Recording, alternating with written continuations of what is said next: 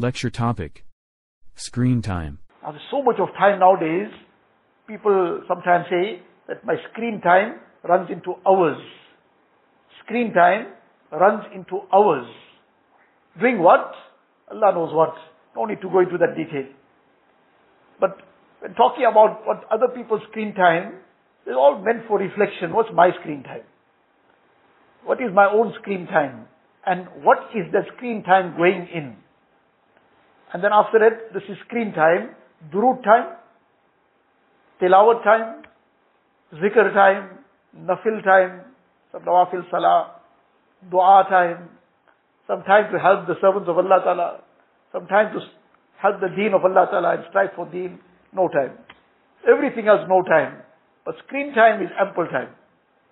How are we going to face Nabi Kareem on the day of Qiyamah when we will need his shafaat and intercession and we'll say we spent our life doing what the Yahud and Nasara were doing and admiring their way of life and getting caught up in their lifestyle. And we didn't have time for Durud Sharif but we had time for cereals cereals previously the only time the word cereal associated with something people ate for breakfast.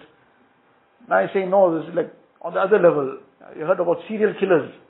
Also that cereal that kind of cereal it is the serial killer, killing people's haya, killing people's iman, killing people's time, killing people's marriages, killing people's dunya and akhirat. They caught up on serials. The dunya and akhirat is getting killed. So time for all these things are available, but time for tilawat is no more there. Time for some zikr is no more there. Time for dua. Time for durud sharif or for Nabi Kareem sallallahu. No day should go past with at least the bare minimum, 100 times Durud Sharif on Nabi Kareem Sallallahu That's the bare minimum. But now, screen time is running in the hours, but no time for anything else.